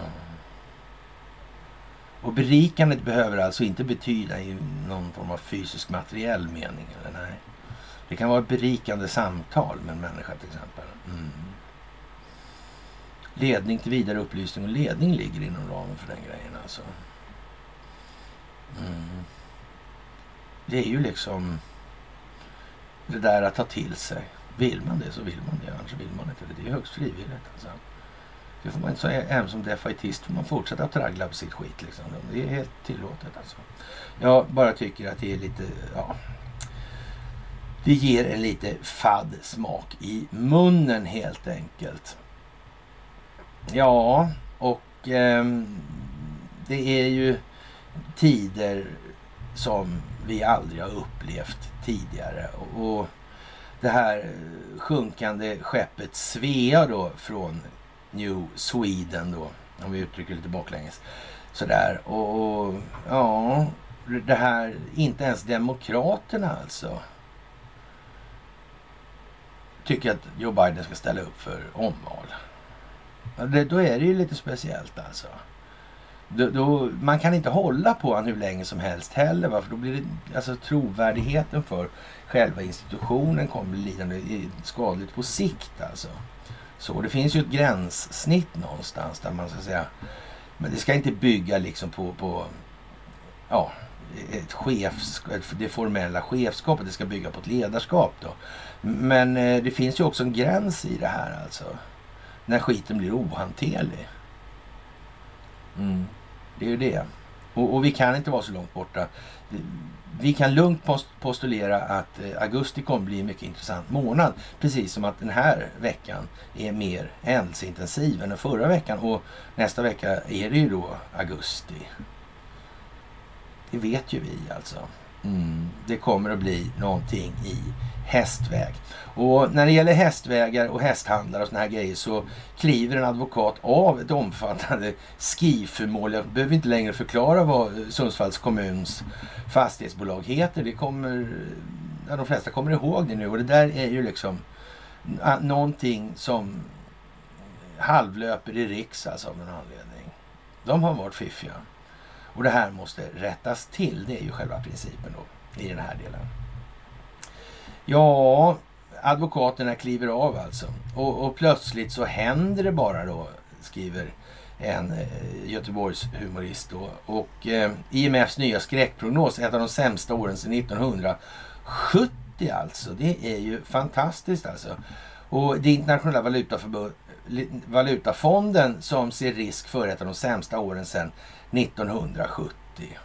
Ja, vad ska vi säga?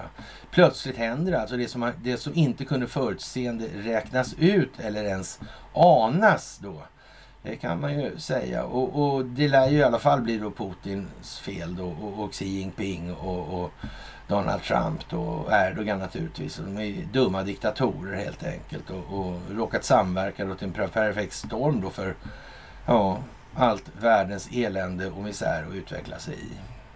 Mm. Ja, det är fantastiskt, det får man ju fan säga alltså. Ja. Det är som sagt det här med tillväxten. Det är en fråga också. På en ändlig planet, alltså de här tillväxtkraven, det får man faktiskt säga. Och ja, det här med att eh, Jill Bidens sekreterare, pressekreterare avgår. Det är mycket avhopp bland tjänstemän och politiker nu i USA. Och det är det på flera håll. Vad kan det bero på? Men hur är det då egentligen? Hur ska ansvar kunna utkrävas i det här? Ja, när det gäller då den amerikanska konstitutionen så är den vad den är då. Det finns det lagstiftning och den saken skulle. Det kommer inte vara bra att tillhöra ett NATO-land eller var godkänd för att gå med i NATO. Mm. Det finns det någon sån här avhopparklausul? Alltså något land som har hoppat av NATO? Så ja, faktiskt Och Frankrike har gjort det. Mm. Mm. Ja, det är konstigt det där alltså. Men oj då. Institutionally corrupted to the very core. Alltså, det låter ju inte så bra kanske. Nej. Och eh, en FBI-agent som täckte för Hunter Biden, han är med i den här eh, uh, Russia, Russia, Russia collusion-grejen alltså. Mm. Det är ju konstigt alltså. Och, och det säger uh, senator Grassley, alltså Chuck Grassley. Ja, det är ju konstigt. Hur kan det bli så alltså? Mm. Men om det är så då? Då kommer man åt det utan att planera. Man går in och bara plockar ut de här så blir allting bra sen då. Allting börjar funka bra. Eller om den här institutionaliserade korruptionen sitter så djupt så att då, Måste man liksom sanera det här på något vis? Alltså? Ja, jag vet inte. Det kan ju... Ja. Det kommer inte att lugna ner sig det här alltså. Det kommer att bli värre. Värre och värre och värre och värre. Och här också. Och vi har ju sagt sedan tidigare att eh, ens ha ett val här, det är ju närmast eh, originellt. Mm. Och sen inte adressera en massa... Nej, men hej och hå alltså. Jag vet inte. Jag vet inte alltså. Jaha, och eh, ja, det här med abolition är ju en sån grej till exempel som är lite konstitutionellt eh, ifrågasättande skulle vi kunna säga så här. Men ja, beroende på den konstitutionella ja, folkomröstningen i Tunisien, Sverige och EU tycker då att man bör understryka då vikten av att ha en inklude, inkluderande dialog, alltså demokratiska principer och individuella fri och, eh, friheter och så att säga eh, betydelsen av lagar alltså. Och, och, och naturligtvis separationen mellan de här, eh, ja, av makten och oberoendet i, i då det juridiska systemet. Jag menar, när Ann Linde sitter och säger en sån grej utifrån folksuveränitetsprincipen, då vet vi att det här kan inte vara så jättelångt kvar alltså. Vi har vad vi har här och det är ingenting som hon borde uttala sig om i de ordalagen hon faktiskt gör nu på Twitter. Det är direkt motsägelsefullt. Och, och, att hon skulle ha missat det helt och hållet. Nej, det är inte trovärdigt helt enkelt. Det är bara att glömma den delen faktiskt. Jaha, och svenskarna ger mest i världen till Ukraina gick om USA i Aftonbladet igår. Och, och, och, det är ju som det är helt enkelt. Och det är trevligt att konstatera faktiskt alltså. Och i eh, ja, Calcutta så är finansieringen klar. De lånar ut en halv miljard till bygge och drift av Klevberget då. Det ligger i närheten av Ljungaverk för säkerhets skull där. Och ja, vad ska vi säga? Det är ju fantastiskt. Och det här investeringsbolaget då, det kan man ju säga är lite udda. Och möjligen är det väl så att man ska ge då eh, skattebetalarkollektivet en riktig näsbränna så de lär sig att de inte finansierar de här jävla dumheterna. Och att de som godkänner de här finansieringarna faktiskt bara skär emellan. Det är bara liksom ett sätt att skumma mjölken på det här. Och ingenting. Det har aldrig varit något annat. Någonsin ens. Alls. Ja, och, och det är väl lite sådär eh, speciellt. Alltså den här Nordiska investeringsbanken och det är en internationell finansieringsinstitution som ägs av åtta medlemsländer. Och det här kan man ju tänka efter då. Vad är det här för någonting? Är det några eh, slags jävla länder då där det, det finns Investor tyngdpunkt eller vad man säger. Ja, den, ja, det rena mäta centerpunkten för makten alltså. Innehåller den liksom Investorkomponenter eller inte? Alltså. Och vi pratar alltså om Danmark, Estland, Finland, Island, Lettland, Litauen, Norge, Sverige. Ja, vad ska vi säga? Ja.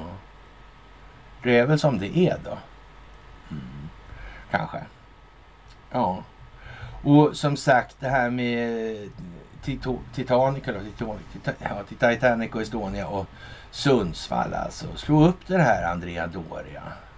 Och, och det är kanske en av de mest märkliga sjöolyckorna eller sjöhaverierna som har funnits i historien. Alltså det var ju någonting med radarbilden där alltså. Jättekonstigt. Hur kunde det bli så där? Mm. Verkligen konstigt alltså. Man kanske man kunna manipulera dem där förr då, men jag vet inte vet jag. Eller? Så där har jag ingen aning. Och som sagt, MS Stockholm som seglade in i Andrea Doria som var en jävla händelse där så ja, hon var ju bra stark i förerna, så det var ju tur för dem då. Som sagt, en advokat föreslås bli nytt justitieråd i Högsta förvaltningsdomstolen. Det där är lite udda också. Mm. För det måste vara så här, vi måste ha ett rättssystem. Vi kan inte bara liksom... Vi måste ta delar med oss. Och sen får de omvandlas sedan. Men några grejer måste finnas här. Det går inte att släppa allt vind för våg och sen hoppas på att alla andra ska ta hand om oss. Vi måste ta hand om oss själva. Sen har vi kanske den mest, eller såklart vi har, men den mest ludermässiga juristkåren på planeten. Naturligtvis. Ja, annars hade det inte kunnat se ut så här att man hade en hel lagstiftning som det inte gick att döma någon för korruption när hela världen står och skriker folkrättsbrott. Liksom. Mer eller mindre. Det är, det, det är som det är liksom. Men det, det, har ni förstått vid det här laget alltså. Och som sagt, det är den största förtroendekrisen någonsin för advokatyrket och den är ju faktiskt den är sen alltså. Den kom i sista timmen skulle jag vilja påstå. Och ja, det här med misprision of treason alltså. Och det där är ju en eh, speciell grej alltså. Det här med att känna till eh, förräderier och brott mot konstitutionen och sen inte vidtala då berörda parter i det här. Då hamnar man i så att säga, den zonen där det finns militär lagstiftning för att rätta till saker och ting som har blivit fel i förhållande till den amerikanska konstitutionens syfte och mening. Mm. The founding fathers då, eller lagstiftande mening brukar man säga på svenska då. Men, men det, det, ska man kanske inte tala så mycket om därför att eh, ja, det här lagstiftandet i det här landet har uppenbarligen syftar till att behålla någonting som kanske inte var så där jävla lyckat ur ett befolkningsmässigt perspektiv kan vi ju säga så här. Och, och, ja, det är som det är alltså. Och ja, det här med att det här eh, nya partiet Nyans riksdagslista har en massa dömda för brott då, och, och det kan man väl inte ens med bästa vilja i världen säga är någonting negativt i det här systemet. Att det finns en jävla massa människor som inte är dömda för brott när systemet är jordens mest institutionaliserade korruption, alltså i sig själv alltså. Mm. Det går liksom inte att döma fiskögat fast han ger Gunnar Karimova typ 4-5 miljarder spänn liksom och får telefonkoncessionerna i då Uzbekistan. Mm. För hon hade ingen med telekombolag. Så har samma dom upprepats en andra gång. Klockrent lika också. Stod till och med i Svenska Dagbladet.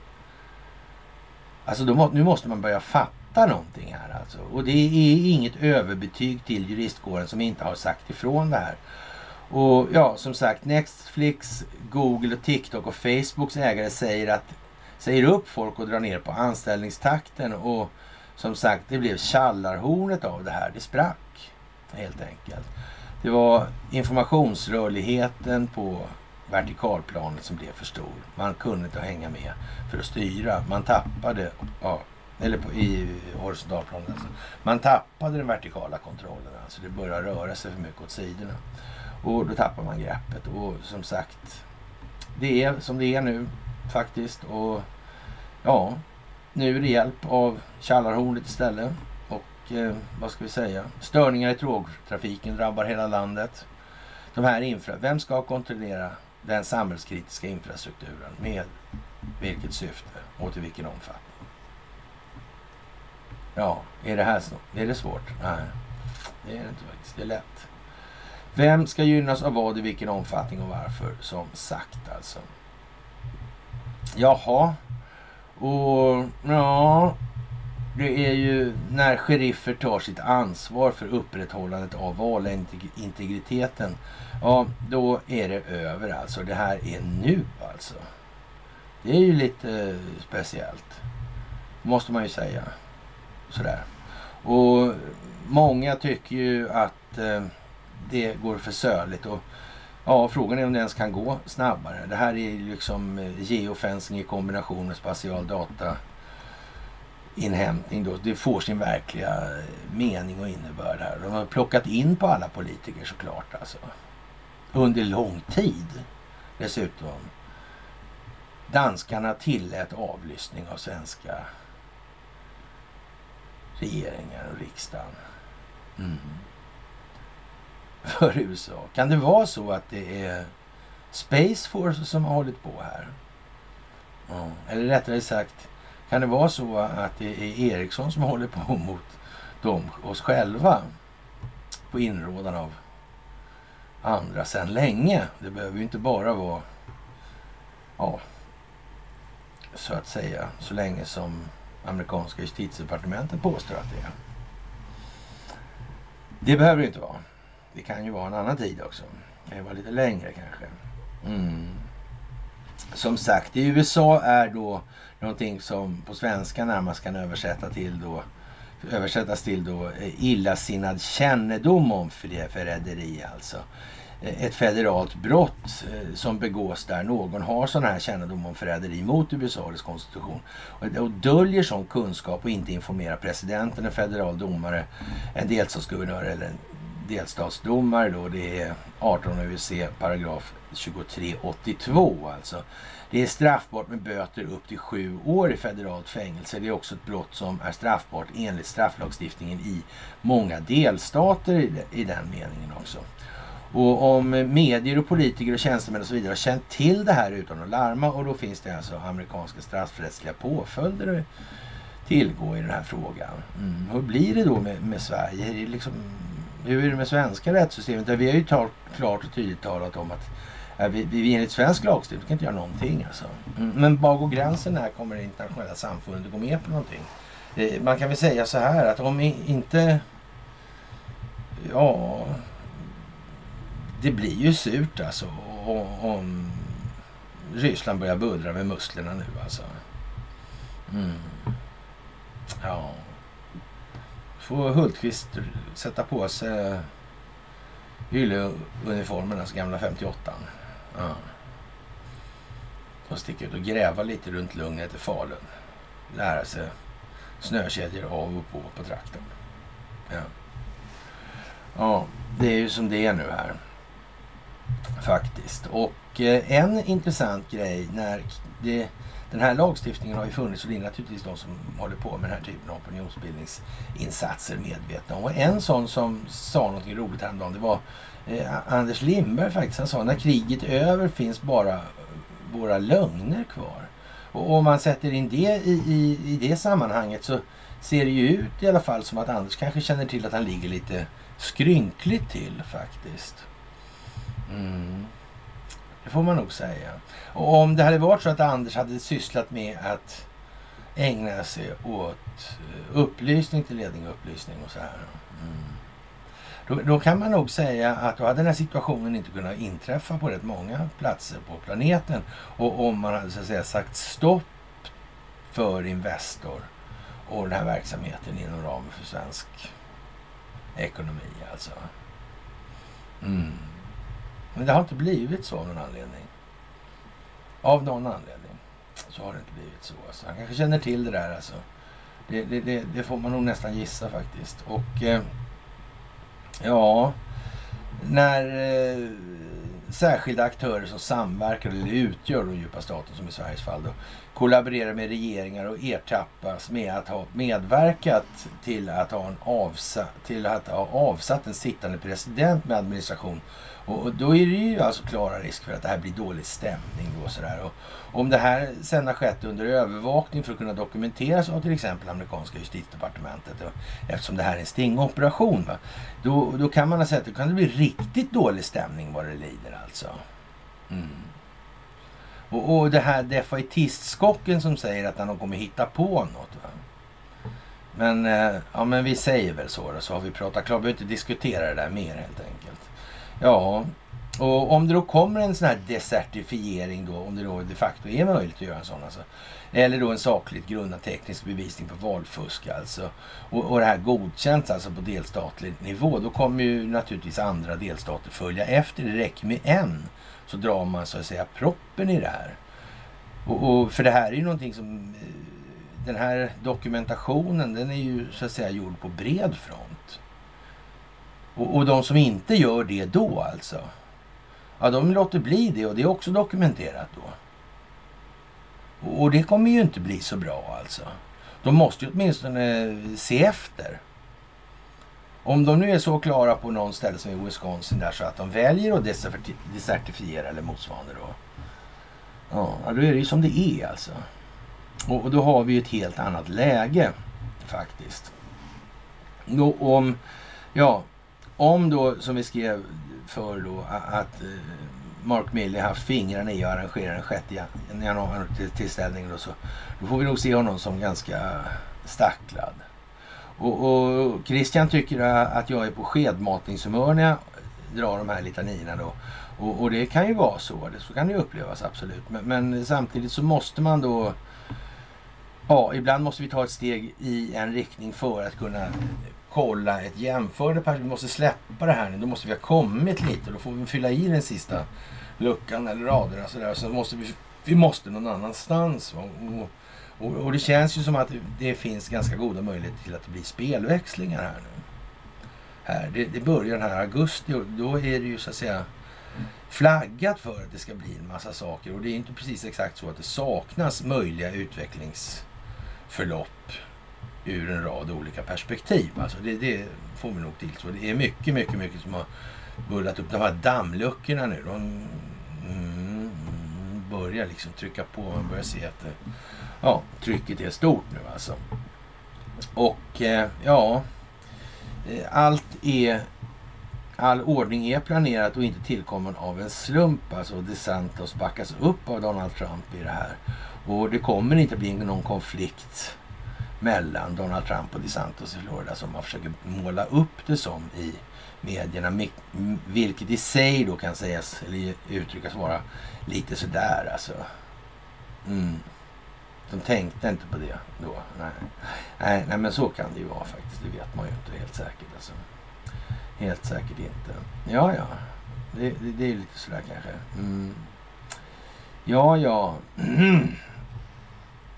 Ja, vad ska vi säga? Tacke Karlsson, han... Eh, ja, han håller ju på och, och kör sitt och försöker vara lite halvfolklig i den meningen. Och, och ja, jag vet inte. Mm. Det är speciella tider här med, med opioiderna alltså. HSBC, läkemedelsindustrin, kriget i Ukraina, pandemierna. Mm. Ja, det är ju som det är. Det är ingen planering alls alltså. Och det är bara en konspiration. Allt är en konspiration alltså. Ja, som sagt. Eh, vad har han egentligen planerat här i Washington Post då? Det här är ju alltså Jeff Bezos Vapo alltså. Och det här är ju mycket speciellt, det får man väl säga. Man säger ju då att eh, ja, när vi talar om det pågående hotet eh, Donald Trump utgör mot den amerikanska demokratin tänker vi vanligtvis på kommande val om ett gäng eh, av hans medhjälpare väljs till sådana ämbeten som statssekreterare och guvernör. Kan vi ha ett rättvist val 24? Tänk om han springer och förlorar igen men är bättre positionerad för att lansera en framgångsrik version av kuppen som misslyckades 2020. Det, det, står nu klart att Trump och hans allierade tänker bortom valet och funderar på vad de kommer att göra om han faktiskt tillträder. Det vill säga de håller på med någon form av strategisk planering alltså med andra ord. Vilken jävla otur att de kom på det nu att de måste hålla på så att de inte kom på det tidigare. Äh, men liksom, ja. Ja, sådär. Det blir lite, ja, som det blir. Så. Och eh, ja, det, det, är ju som...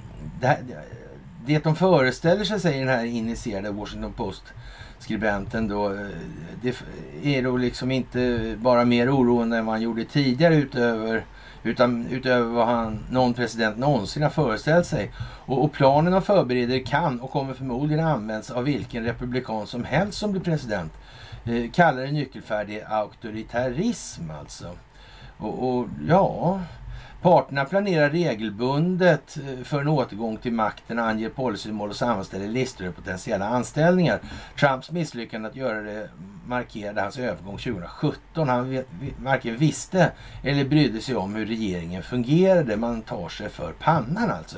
Det här skriver alltså Washington Post på allvar alltså. Och, och det kan man tycka är eh, anmärkningsvärt i det här läget. Men det är samtidigt beskrivande och belysande för hur långt det har gått nu och hur lite det är kvar i den här spelsekvensen alltså.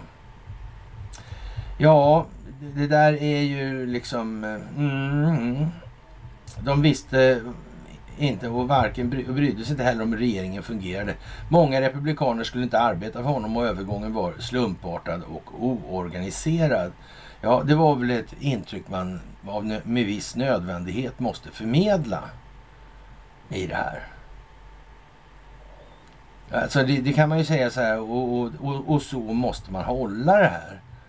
Intills dess att man så att säga har en tillräcklig anslagskraft eller ja, i en tillräckligt bra position då kan försätta motståndet ur en, ja, den slutliga balansen så att säga. Och åstadkomma fallet. Och eh, ja, det, det, är ju mycket, mycket, mycket. Och, och, den här planen då som man har kommit i kontakt med då så, så satsar Donald Trump på att omplacera då, eller omklassificera så många som 50 000 tjänstemän. Vilket skulle göra det möjligt för honom att avskeda dem och ersätta dem med vilka lakejer eller ja, rövslickare som visar sig vara villiga att sätta hans intresse före landets alltså. Och arbetet med den här idén började sent 2020 och gav en mall som kunde implementeras med större planering och effektivitet under andra Trumpperioden. Nyckeltroende installerades för att övervaka personalen och ersatte de lojala med nitiska trumpister. Och den här Jonathan Swan rapporterar då att avvisade en tjänsteman intervjupersoner som uttrycker intresse för vardagliga konservativa mål som avreglering. Istället vill man ha människor som hyste ångest, som kände att de hade blivit eh, personligen kränkta av systemet. Ju större chip på axeln desto bättre alltså. Och eh, ja, vad ska man säga? Ja, antingen finns det ju så att säga en förståelse för att man behöver en strategisk planering. Eller också finns det ju inte det. Det är ju inte mer än så i grund och botten. Mm. Men att torgföra att man håller på med det, det är ju sällan lönt. Eftersom han också har då samtidigt lovat att återinföra överraskningsmomentet i militära doktriner. Mm. Så är det ju också. Opinionsbildningsinsatserna kommer ju att ske med hjälp av reflexiv kontroll. Om man så att säga bäddar inför hela tiden sådana här game changers eller spelväxlingar. Mm. Så är det ju. Ja, som sagt, det är nyckelpunkter nu som vi befinner oss i. Och, och det här är ju dags att eh, definiera om begreppens innebörd. Vad är en befolkning för någonting? Vad är folk för någonting? Vad är den här eh, bruttonationalprodukten till? Vad är tillväxten för någonting? Alltså, mm den här bankprosan, eller ekonomprosan, den är som den är. Och det är bra om man tar till sig det i det här läget. Ja, kära vänner, det är en fantastisk tid att få uppleva tillsammans alltså. Och och eh, militärjuntan i Myanmar har ingen respekt för demokrati och landets folk har USAs fulla stöd. Det säger USAs utrikesminister Antony Blinken som ett svar på juntans avrättningar enligt AFP. När juntan begår fruktansvärda grymheter som det här kan vi inte fortsätta behandla som vi har gjort, säger han. Under måndag morgon meddelar statsmedia att fyra demokratiaktivister avrättats av militärjuntan i landet. Det uppgav inte när avrättningarna har skett alltså. Och utöver Blinken även FNs människorättschef, människorättschef och Amnesty, Human Rights Watch och utrikesminister Ann Linde fördömt avrättningarna. Det drar alltså ihop sig för Blinken, FN, Ann Linde, Amnesty och ja, Human Rights Watch också då. Mm. Så är det ju. Toppen helt enkelt. Ja, och, och vad ska man säga? Mm. Abolition, ja. Precis alltså. Ja. Det har vi pratat om här om dagen då. Och, och, ja, abolition regleras idag i 12 kapitel 9 paragrafen andra stycket i regeringsformen innebär att vidare åtgärder för att utreda eller lagföra en brottslig gärning inte ska vidtas. Enligt högsta, högsta förvaltningsdomstolen där de skulle numera sätta en advokat påminner vi om då lite Tänk, kom ihåg här nu alltså. Mm så är abolition ingen rättighet för medborgarna utan bestämmelsen i 12 kapitel 9 paragrafen andra stycket regeringsformen ger regeringen en fullständig diskretionär rätt att avgöra om abolition ska beviljas. Alltså regeringens beslut angående abolition kan därför inte vara föremål för rättsprövning alltså. Diskretionär är alltså att överlämna något att utföras efter dennes eget omdöme alltså. Och, och Ja, har det hänt något anmärkningsvärt inom det svenska rättssystemet under senaste tiden? Har det allmänna förtroendet ökat eller minskat? Är, är det här en demokratisk grej alltså? Det här med abolitionen. Ja, regeringsformen. Första paragrafen. Första kapitlet, första paragrafen. Ja. All offentlig makt utgår ifrån folket. Hej och hå. Det är svenskt. Det är piglördag. Och eh, ja, professorn vill se högre inflationsmål och löneökningar. Jaha, vad ska vi säga? Eh, ja, det säger någonting om bankprosan kanske, jag vet inte. På hela taget, på hela taget alltså. Och med det, kära vänner, har väl vi kommit i mål den här onsdagen. Och eh, det är piglördag kväll och det är dans bort i vägen på lördagsnatten. Ja, fantastiskt. Ni ska ha det största av tack för det ni gör. Och eh, vi syns senast på fredag. Det är helt säkert. Ja, och eh, en fantastisk trevlig kväll vill jag tillönska er den här sommaren 1990 i city. Nej, med Lili och Susie. Nej, 2022 alltså. I Sverige. Moder Svea seglar på sniskan som eh, alla fartyg som den djupa staten har fingrat på för mycket gör. Vi går mot nya fantastiska tider. Allt kommer att bli bättre för att allt är faktiskt en konspiration. Trevlig kväll.